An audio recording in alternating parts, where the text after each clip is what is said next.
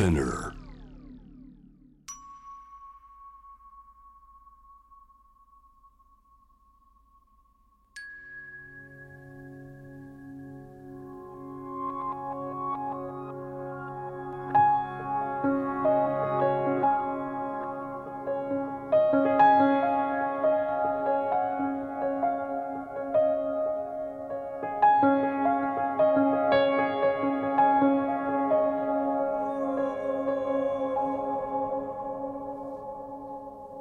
J-WAVE セレクション Generation to Generation Stories of 沖縄2019年6月23日沖縄慰霊の日に放送された番組を放送しなかった部分を含めディレクターズカットとして16話に分けて配信しています。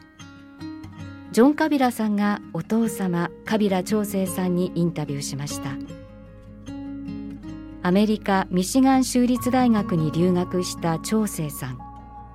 今回は留学中の出来事体験したライブやテレビ放送などについてのお話です。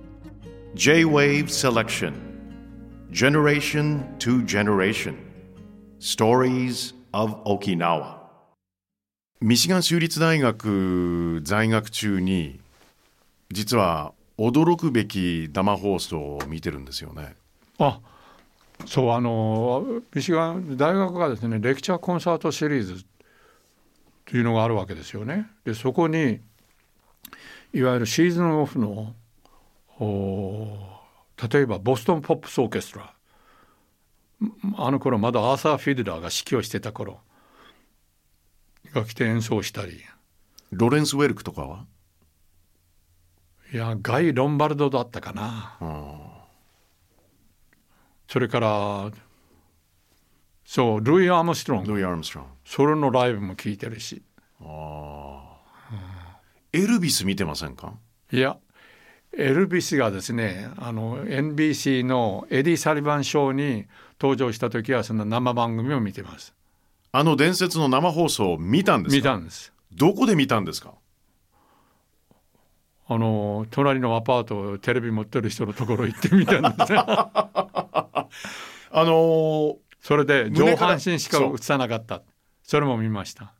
見ましたか、はい、でそれでエディ・サリバンショーにね「ケーセラーセラー」を歌ったの誰？ドリス・デイ。ドリス・デイはい。が出た時に、その胸のところが見えないようにちゃんとこうドレスがピタッとしてるわけですよね。のそういうのを見てああのエズ・サリバンっていうのは厳しいなと思ってたそういうようなことが記憶にありますね。ミシガン州立大学時代印象に残っているライブはコンサートは？だからコンサートはそういう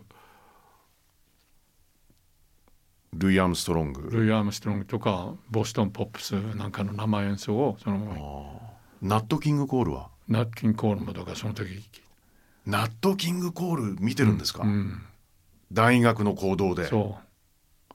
だからねあのカレッジのそのコンサートあのレクチャーコンサートっていうのはやっぱりコミュニティサービスの一端でもあったんですね。うん、近隣の皆さんも、うん、そう、うん、なるほだからあの大学のラジオテレビドラマのあの専攻グループで飛行機チャーターしてニューヨークに行ってミュージカルとか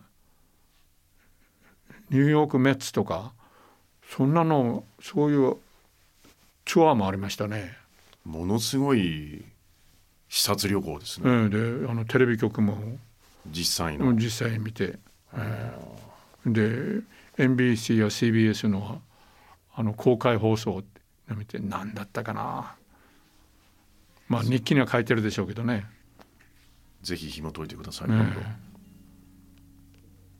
アメリカはそのテレビが流星の時期になってそして例のビデオテープレコーダーが発明されてこう導入されたっていうその時代も見てるわけですね。見てますね「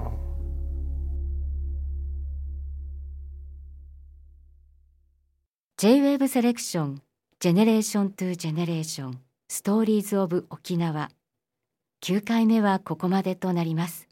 次回はミシガン州立大学に留学したカビラ長生さんにとっての大きな出会いや沖縄に戻った後に取り組んだ仕事についてのお話です。